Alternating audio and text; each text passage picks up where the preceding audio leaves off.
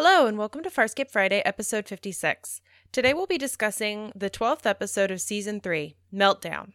Let's get started.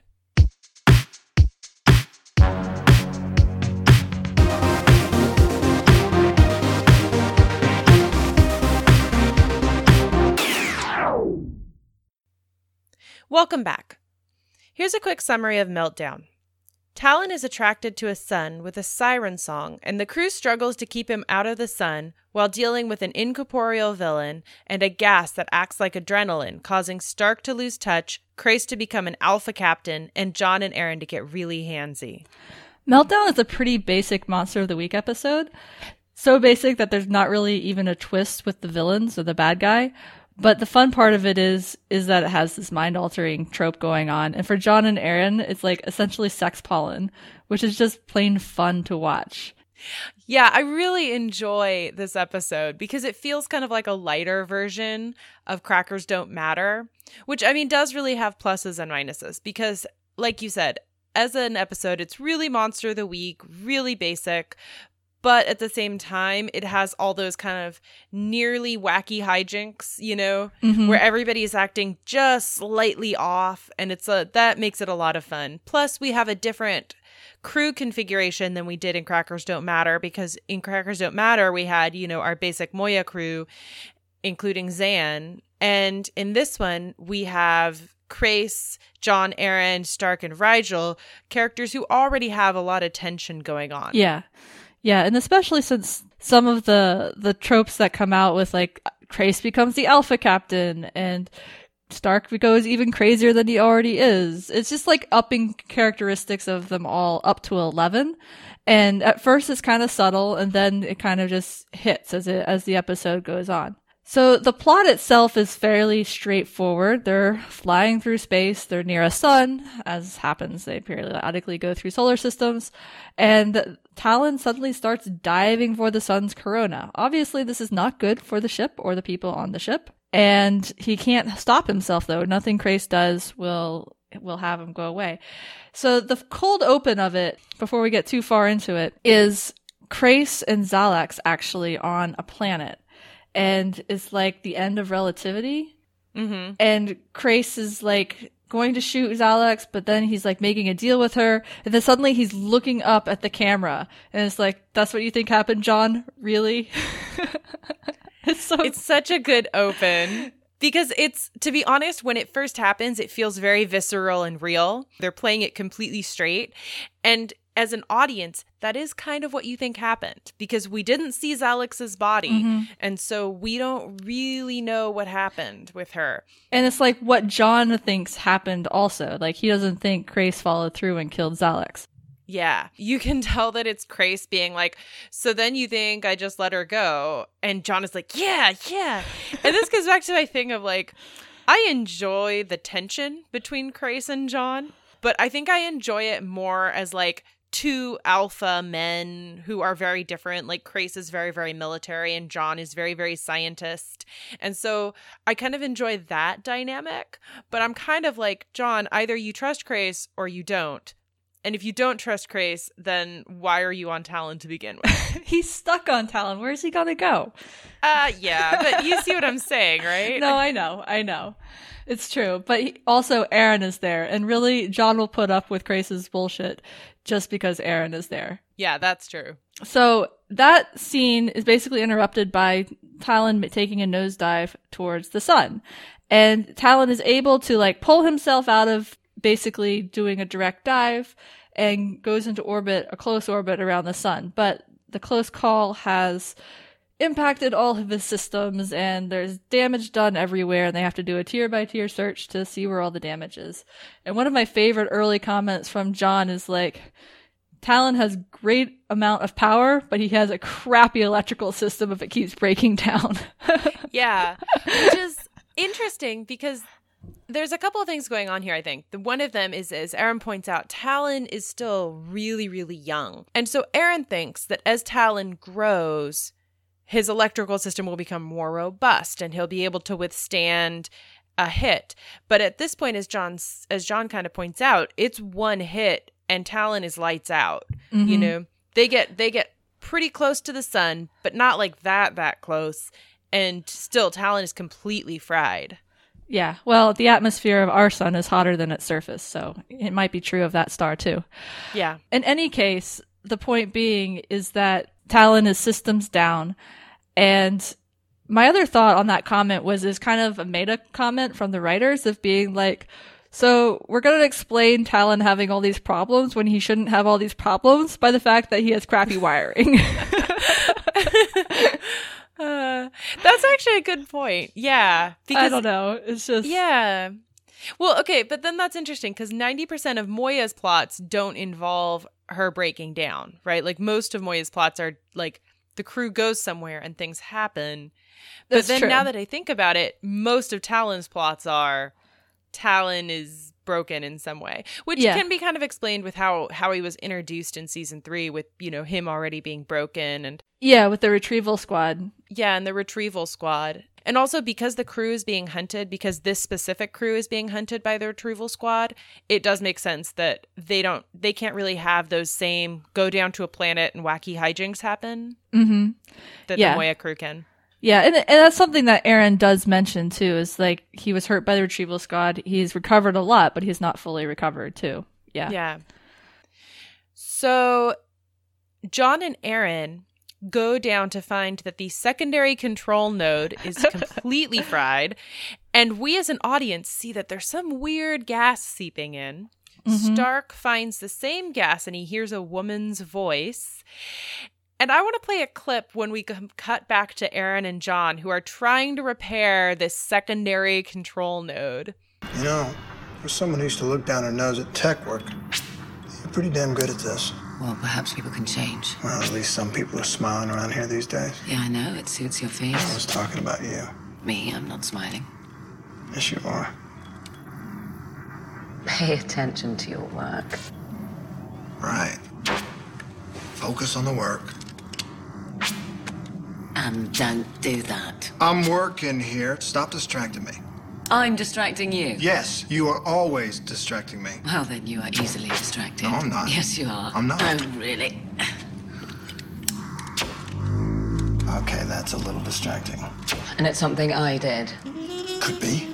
What's something like this?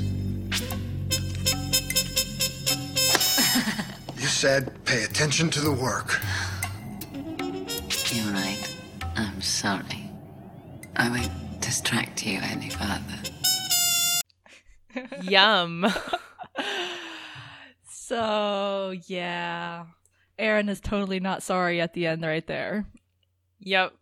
This whole scene is really good because at first we're not sure if it's kind of the same feeling as Relativity, where it's these two characters who have spent two and a half seasons not being able to really touch each other like this, like a couple, you know, where it's easy. And then all of a sudden it's like a dam breaking, so now they can completely touch each other. But then like that sexy music in the background, like okay, this whole scene is like uh, this isn't this isn't like a favorite episode of mine, but you have to go back and rewatch it alone because of the sheer sexiness of like John like putting his hand on her stomach and like just like his thumb brushing her like the skin Mhm. and you're like all right Yeah. then. Thanks for low core porno Farscape. and then once Aeryn gets into it, she does the pop and snap, where she, Mhm. she, you know, drops the wrench so that her ass can be in his face, and then picks it up. Yeah, and then the look on her face, like the coy biting of her lip, the turning towards him, not sorry whatsoever. Yeah, well, that's what I'm saying about it being like the sex pollen for the two of them, this mist, and it's amping up what's already there because you, Yeah. it's it's not everyone's affected and has a huge libido. It's the two of them because they're already feeling that. That's what gets turned up to eleven, and you see them all throughout the episode. They're touching each other. Aeryn is standing in front of John. He's got his arms wrapped around him. They're sliding their hands up and down each other, even while they're having a conversation with Crais. They're just always in each other's space, and it's Yeah. that's what's fun about this episode. Well, and we find out why right now, which is that after Mhm. they finish doing kind of fixing this secondary control node, they go back up to command and Crais is acting a little bit off and they're like, "Hey, so what's up with this mist that's leaking?" And he's like, "So Talyn has this mist, which is called Drexen. Trexin, and apparently it essentially acts like adrenaline for Talyn. And because of it like overheated or something and it came through the pipes, so now it's just leaking into the ship. I think it was because if it turns into an acid from being something something, then it'll it'll eat through the seams, and that's another comment that Johns make makes about poor design. Yeah. Which, okay, since Talyn is essentially like the first prototype of a hybrid, I mean, my assumption would be that if it, like, if he was still in PK hands, this would essentially be just like the first attempt. And then they Oh, would yeah. continue refining. Like, so on the one hand, I feel you that this is like not super well designed, but also it's not really designed at all. Do you know what I mean? no, I know what you mean. He's he's uh he's a first generation, but at the same time, it's just it's just kind of points me back to that meta thing of like something's gone wrong. How do we make it go wrong? Well, let's do this impossible stupid thing, and then they're kind of lampshading it. Yeah, that's true. And it, it, it still is a lot of fun. Yeah, Yeah. no, I'm not. I'm not like critiquing the episode for it because I actually kind of enjoy it because I think it's, I think it's funny that they're calling attention to to these kind of tropey things. You know, it's a very classic science fiction problem. Something's wrong with the ship. Well, what's wrong with the ship? Something dumb because we can't think of anything clever. yeah, that's true. It reminds me a lot of like every Star Trek episode that begins with like this thing happened and so we're just going to spout off all these gibberish words and you're like isn't the Enterprise supposed to be like the best ship in the entire fleet? Like Just why as goes to show, take your car to the shop. You will regret it if you don't maintain it very well. Oh man, that's true.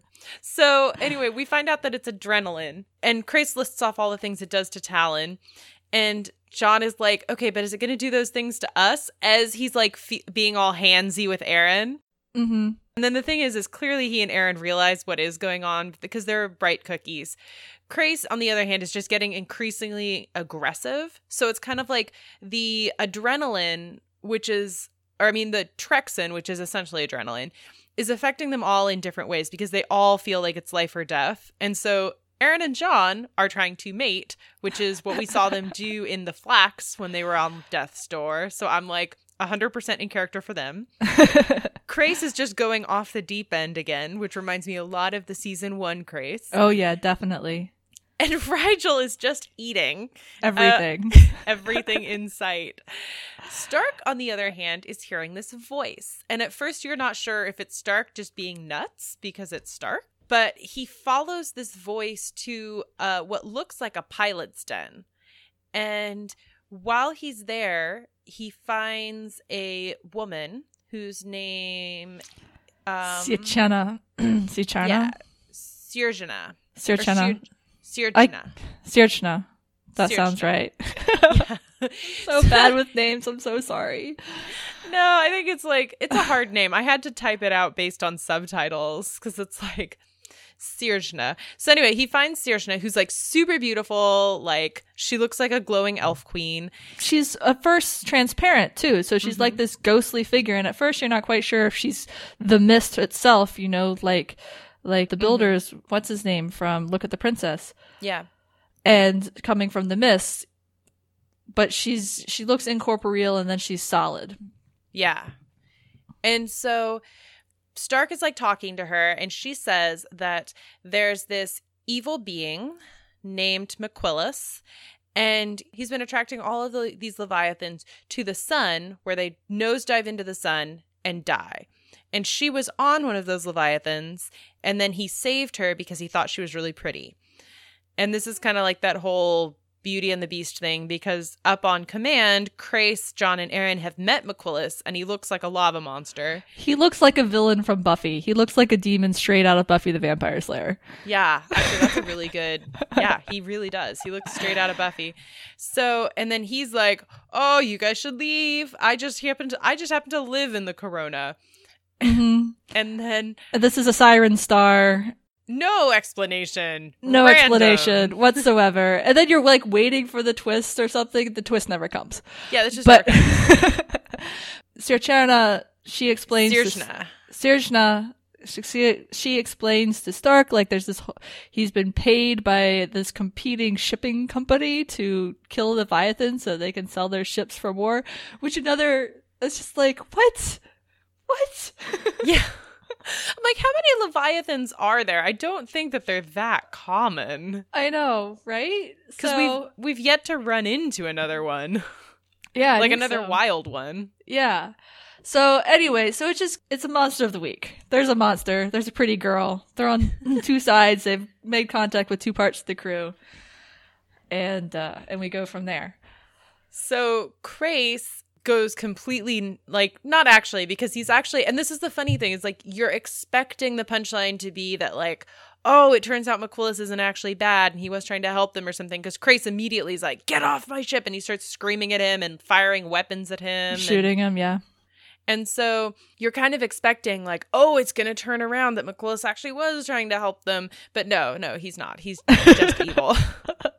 Well, he's a mercenary, right? You know, he's Yeah. just being paid to do do this thing, and he doesn't care. Meanwhile, Sirjna, she wants to Stark to rescue her. She wants his help very badly. She is basically has been this prisoner. So I'm going to play their their next little conversation. You don't know what it's like to to be trapped forever in the light of the sun, not to be able to feel, to touch. Your only companion, a monster? Take me away from him. I want to walk on a planet again. I want to breathe its air. I want to drink its cool water. Give me back my life. I can't. You've already passed beyond life.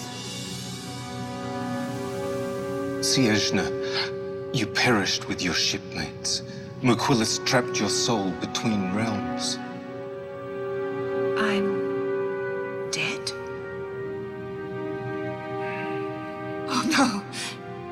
No, not true. I. You can see me. You can touch me. Sirjna, I am a Stykera with certain talents. I can help you cross over to the next level. To death. No. No, I'm alive. I'm here. I'm real again. You can never be real again in the way you wish. I can only release you. I don't believe it. You, the ship, you, you brought me back. I'm whole again. I won't give that up. So she's already gone. It's kind of sad. And I guess if- Yeah. if, if you want to call that the twist, it didn't feel very twisty to me, but but that's the surprise that she's she's actually already dead, and only Stark can see her because he is a Stykera and deals with the dead. Yeah, I agree. It's not like a twist twist. It's just kind of like, because it also happens relatively early and you're not super invested in Sierra because you're kind of convinced the whole time that maybe she's evil. Right. So then some really wacky things happen, which is that McQuillis shows up because Stark has taken Sierra to see Rygel so that she'll finally believe she's dead because Rygel can't see her. And Rygel is just like eating and he's like, go away, you're crazy. But he's also like exploding from food. And then McQuillis shows up, and Stark is like, This actually I did like, because Stark spends so much of his time on this show being like the comic relief. And in this moment, you really see him as a Stykera. Like, partially, yeah, he's helping her because he likes her, but also fundamentally for him, it's about helping the dead pass on. And so he kind of has this really great moment where McCullus is like, I'm going to kill all of you and then I'm going to take her back. And Stark is like, No, I'm going to help her pass on because I am a Stykera and I have the power, you know? And it was a really strong moment for Stark, you know? hmm And so then after that, though, Stark actually does go off the deep end because then Stark decides that he is going to become the pilot for Talyn so that he can get them away from the sun, hmm which is okay, Stark. and so he goes into this pilot's den and he says to, to, to Talyn, I will be your pilot now. So all of these, like, all of these wire rope vein things stick into him. And then he's like floating. I don't get the floating. Why is he floating? I think they're actually like holding him up, which makes it kind of grosser to me. It's like so weird though. I mean, pilot doesn't float. Yeah, but I on the other hand, maybe it's like pilot's a lot heavier. So like the pressure I, I think it's just that that they wanted a cool effect.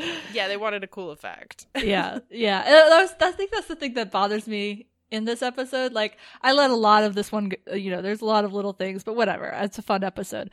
But just the floating Stark is the one where I'm like, really, really, that's what you're gonna go with? oh man. But yeah, so he bonds with Talyn, becomes his pilot, and takes away navigational control. And he's like bringing them out of the corona. They're making their escape and they're going to get away. And so once they're on their way out, he tries to help Sirjna cross over into the next realm, except it doesn't work. And Stark's like, what, what, what's going on? This should definitely have worked, but it doesn't. And that's when Waquilas shows up again and says, you know, you have to come back with me. So Miklos is like, you you have to come you're gonna come back with me. This ship is gonna die. And it turns out that McQuillis is the one that's trapping Sirjna. That Stark can't help her move on because McQuillis has her owns her soul in some way. He's like Mhm. he has her soul. So meanwhile, up on command, Aeryn, Crais, and John have found where McQuillis is in the corona and they were about to blow it up when Stark took over.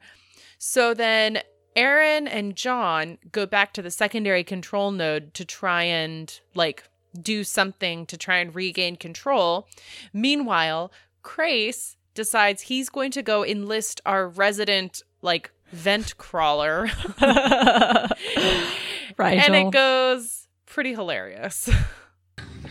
Stark is a mutineer. He's also out of his thrilling mind. Came in here and had a conversation with that wall. Must be the mist making him see things. Rygel, Stark has taken control of Talyn.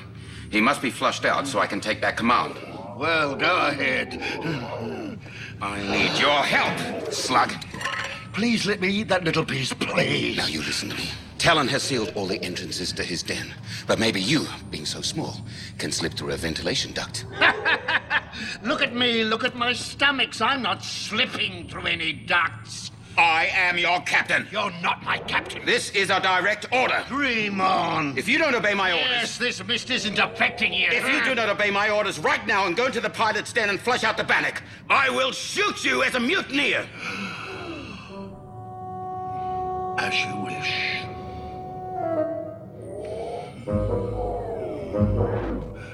Crais, come here. Why? Closer. This is secret. If you try anything, Closer.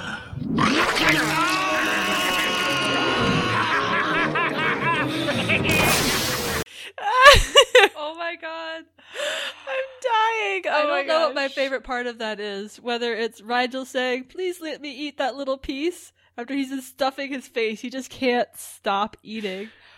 or if it's Crais saying, I am your captain and expecting Rygel to listen to him. I love how he's like, I am your captain. And Rygel's like, You're not my captain.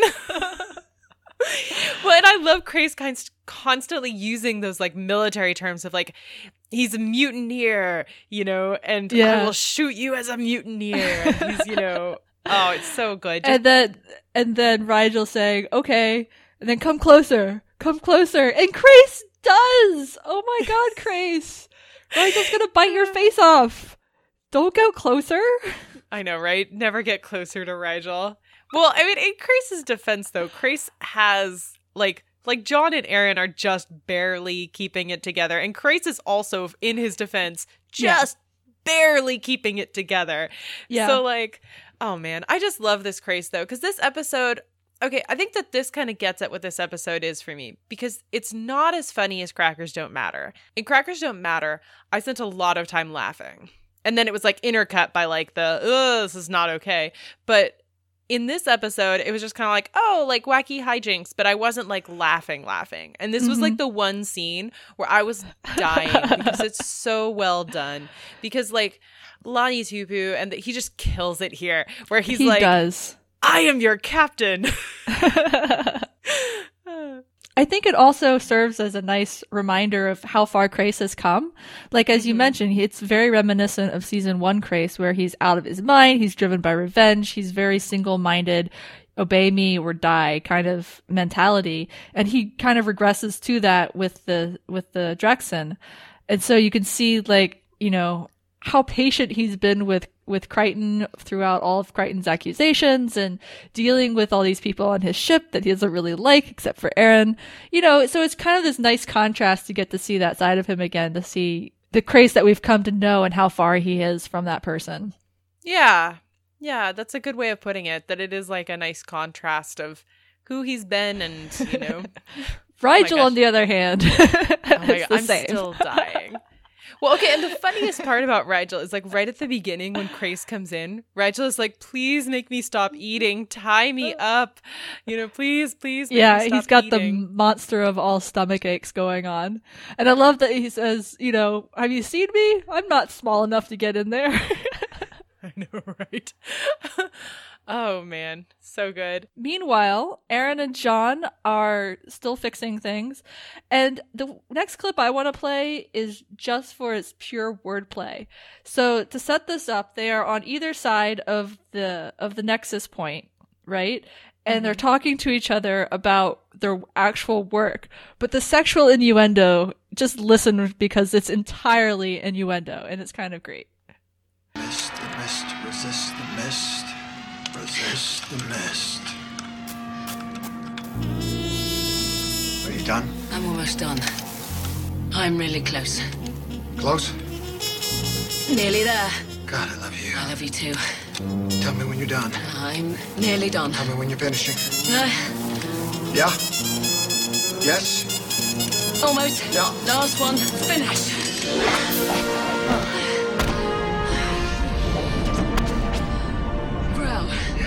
No, no, no. I mean bad Frau. Mr. Sun still wants talent. Oh man. Yeah, so listening to that, could you really tell the difference between working on a conduit and frelling?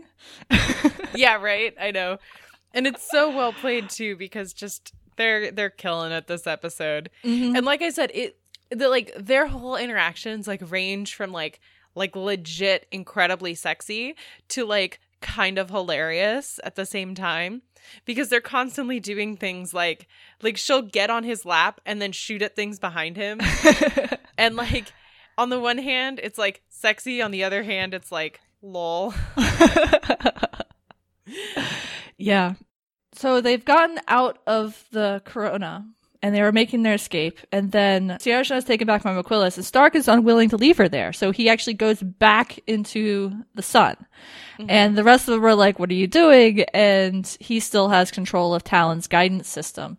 So Aeryn and John go up to the Nexus and all that hard work they just did, they shoot the control part of the wiring so that now Talyn is without any controls now they're like, okay, we have to get the rest of the control that we can from Stark, meaning the guns, so that they can shoot the beacon that is what is drawing yeah leviathans to the sun Leviathans to the sun. And they've been trying to shield it, but now the pulse has changed and McQuillis has done something to make it more difficult to shield from. So they can't filter it out. So that's when they're interrupted there, they're going back to the sun. And the showdown that happens is actually kind of intense, really. And it's it's a pretty I think it is a pretty good payoff for the episode. We said mm-hmm. it's kind of a basic episode, but they do hit their beats pretty well. before we get to the showdown showdown essentially what happens is stark has admitted that he kind of doesn't have control anymore and that the ship is going to go into the sun and so aeryn and john immediately start having sex because they're like whatever i guess all we have to do is wait for the end and then rygel's still eating stark is all sad because he can't help siershna and Crais is just going nuts and then Aeryn and John kind of wake up and they have this moment of like, wait, wait, wait, wait, wait. no, no, no. This is just the mist talking. So you kind of get the feeling like right in that moment that if they didn't have this mist, this episode would have been very, very, very different. Mm-hmm. And so they kind of snap back and they're like, okay, we have to save ourselves. and so they go do different things because otherwise they will not be able to save each other. Aeryn c- tries to go get Crais, and I want to play that quote right now because it's hilarious. Chris, I can't get in! Talyn will not comply with my orders!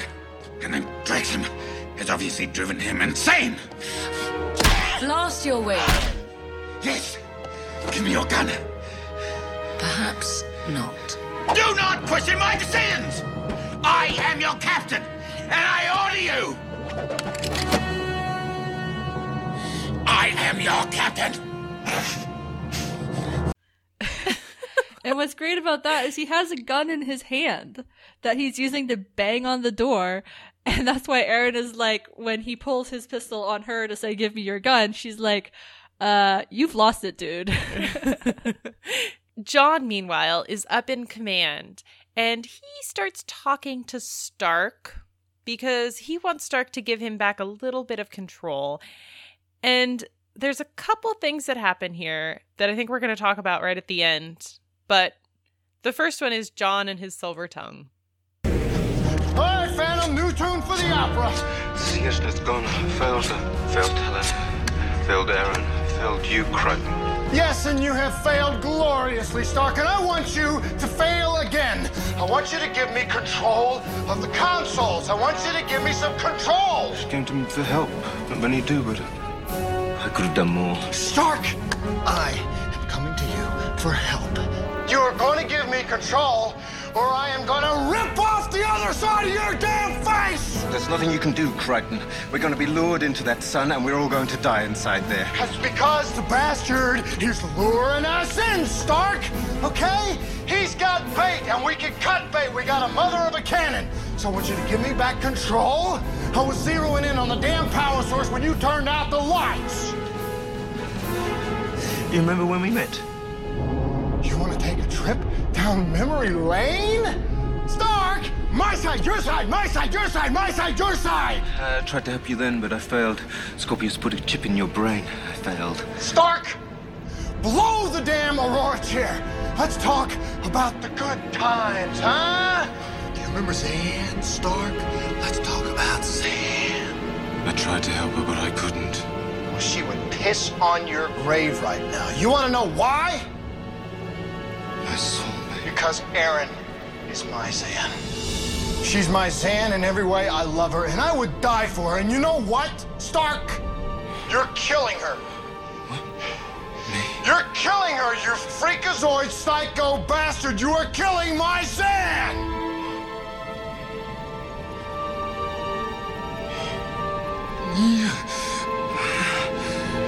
Stark really does pick the most inopportune times to go on a guilt trip. Yeah. Yeah. Well, and I like how John is clever enough here to invoke Zhaan, whose death mm-hmm. is still fairly recent. Yeah, and making the comparison between Zhaan and Aeryn, the two people that they love.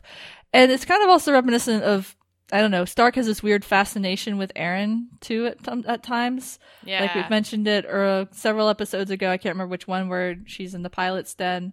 Uh, I think it's still when they're still on Moya right afterwards, and you know he's being a little creepy around her. But yeah, so there's that that that connection that John is able to draw out in Stark to get him to wake up to say, okay, look, we actually need to do something, even if it's a de- desperate situation. John is he's he's got it together, but there's also this element, same as in Crackers Don't Matter, where you're not quite sure how much together he's got it. So then they end up Aeryn comes back to command, and then she and Stark have a conversation, which I think will have a different payoff later. And yeah. I got some control back. Let me show you. I love it when you take control. There's the Drex I'm talking. No, it isn't. I can manually prime the cannon. I'd love to see that. Talyn's cannon. I'm stoked, not stupid. Do it.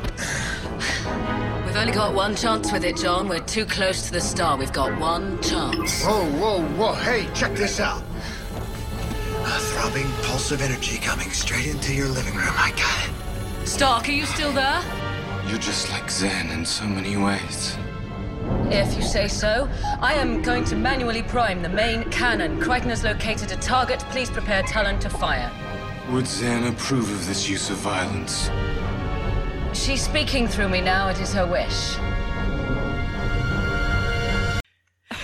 And the face Aeryn makes when she's like, she's speaking through me now. It is her wish. Is It's like- very obvious that she's like, okay, whatever it takes to get him to do what we want. Exactly, exactly. And I like the first part of that conversation. I pulled that because it's more of the sexual innuendo going on as they're working through problems that I just adore with this episode. Okay, here's my question though. Uh-huh. Do you think she really likes it when he takes control? Because like he turns it into like sexy, but then she's like, no, no, no, I, I do, even without the Drexen. Yeah, I could see it because you know it's not uncommon for people who feel like they always have to be in control once they find someone that they trust. To it feels good to let go of that control because they're not you know that strain of keeping it. Mm-hmm. Yeah, and also I think that probably Aeryn wouldn't want to be with somebody who constantly needs her to be in charge. I mean, Yeah. even though they they have had a lot of head to head battles over you don't get to make decisions for me, but at the same time, I think it must be nice to have an equal, like a partner versus a you know underling. Yeah, and it's you know decision making is one thing, but being in control, especially if it's a sexual situation, is is different than making life decisions for somebody. You know what I Yeah. mean? So Yeah. yeah. I could see that for her. And it's, I don't think she's necessarily submissive, but you know, being able to to let go a little bit, I think that's more where I see it coming from. Mm-hmm. So anyway, the point that I want audiences to listen to is the point where Stark is all like, "You're just like Zhaan in so many ways," and he I'm is like, so creepy. so creeper, and it builds and builds from here on. But also, I'm like, I literally can't think of two characters that are less similar than Zhaan and Aeryn.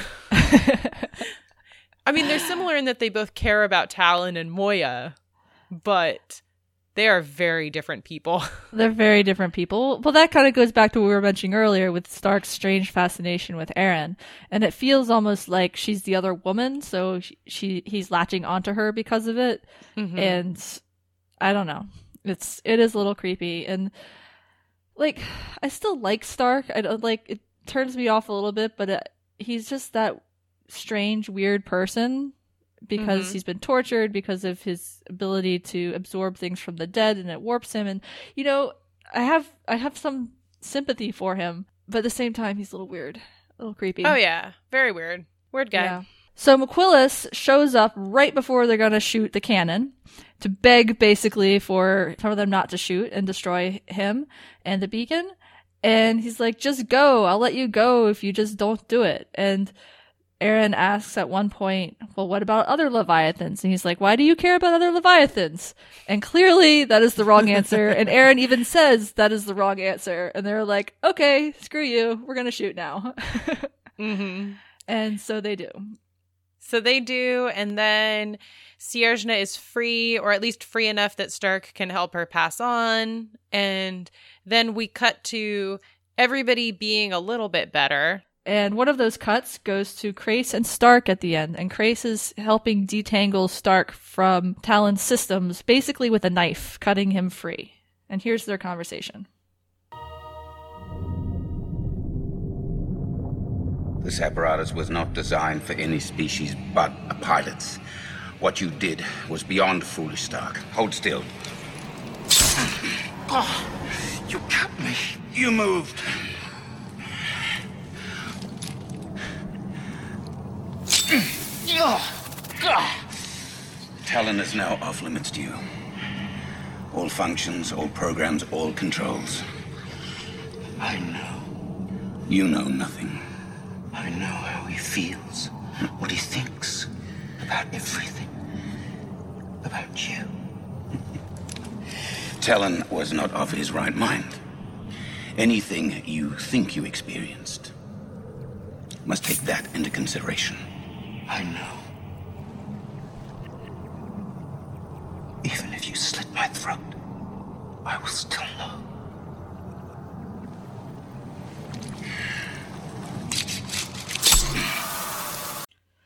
So, here's my question. What is it that Stark knows? He never clarifies, he just says, I know how Talyn feels about you. And to me, the implication is that Talyn doesn't like Crais in some way. But is that really the case or not? Because Stark is not a reliable narrator either. Yeah. Yeah, we've definitely seen Stark lie often. And also, he's not incredibly there himself. And also, there is this, you know, Drexen that's kind of could have affected Talyn's thinking and affected Talyn's opinions because it affected everybody else's. So why wouldn't it affect the the person who is getting the most of it? Right. But I do think that Crais and Talyn do not have a pure relationship. This is not Pilot and Moya. Mhm. They do not have a good relationship. And so I think that I don't think it would be wrong to assume that Talyn's feelings about Crais are not as positive as Moya's are about Pilot. Yeah. And I could also see them being very complicated because Crais stole him as a baby. And so there's that father figure, that guider, mentor role that he plays for Talyn. But as Talyn's grown, obviously he's learned new things. He's had the influence of John and Aeryn and obviously Stark and uh, Rygel as well living on him for several Mhm. weeks now. So how has that strained the relationship through all the things he's witnessed, you know? Yeah. So- Well, I mean, and Talyn also just recently went through brain trauma essentially by having Aeryn's mother cut him essentially cut out his neural functions for a while. Right. So- and, and Crais was part of why they were after him. Yeah. Uh, The other thing I was thinking of was in Green Eyed Monster when Mhm. Crais was getting all those abrasions because Talyn and he were disagreeing about what to do. And there was this neural neural conflict going on that was manifesting as abras- abrasions on Crais's skin. And apparently that had not been the first time that had been happening either. Yeah. Yeah. Well, and even in that episode, we weren't a hundred percent sure if it was accidental, like it was if it was just because the two of them were disagreeing that it was causing the you know these abrasions, or if Talyn was getting angry and causing it almost on purpose. As So- punishment. Yeah. It's a Yeah. strange relationship. It makes it all very tense and very interesting because I think that's one thing that this episode does show again is the ambiguous role that Crais is playing. Like we Mhm. have that cold open with the fake conversation with Zalex is like where John's imagining him saying imagining Crais saying I want Aeryn and I want to be a peacekeeper again. And then you have we get to see him again as the peacekeeper from season 1 and then you have this ending where it's not all not a happy home with Talyn. yeah. So you know. Yeah. Well, and I don't know, and the fact that Crais seems to constantly be with Talyn, like, you will do what I say. You know, it's constantly like this very captain, you know, lieutenant relationship of like, you're going to do what I want you to do. So I think it is interesting because Talyn is a ship like Moya. He has his own neural functions and he is more powerful in a lot of ways than Crais is. So Mhm. I don't know. Yeah. What worked Yeah. with Talyn as a kid isn't working with him as an adolescent. So, Yeah. So it makes it interesting, right? hmm Um, that's pretty much the episode. What would you give it? Uh, I'd give it a three. You know, it didn't blow me away. Lots of bits of it are fun. It's very pedestrian in terms of the plot, but you know, it they hit all the beats. It didn't turn me off at all. I enjoyed watching it. Yeah. Yeah, I completely agree. I was going like 2.5, 3. I was kind of, you know, wiffle waffling myself. Because, like you said, it's not their most interesting plot that they've ever done. And they did like lampshade a lot of the issues that you might have with the plot. But at the same time, uh, you know, a Farscape 2.5 or a Farscape 3 is still a lot better than most TV. So, you know. Yep. On Wardrobe Watch, I don't think we have anyone in any new costumes. Um, yeah, everybody's the same. everyone's the same. It's Talyn John, so he's wearing the black t-shirt vest combination. All right. Next week we have Scratch and Sniff, which Oh yes. if you have never seen it or if you haven't seen it in a while, go Watch back it. and watch it. It's a very visual episode and it's worth it. So we will see you next week. If you want to get in contact with us, we are Farscape Friday Podcast at Dreamwidth, Tumblr, and at gmail.com. We are Farscape Friday on Twitter. We will see you next week. And leave us a review on iTunes so other people can find us. Yeah, do that, please. All right. Take care.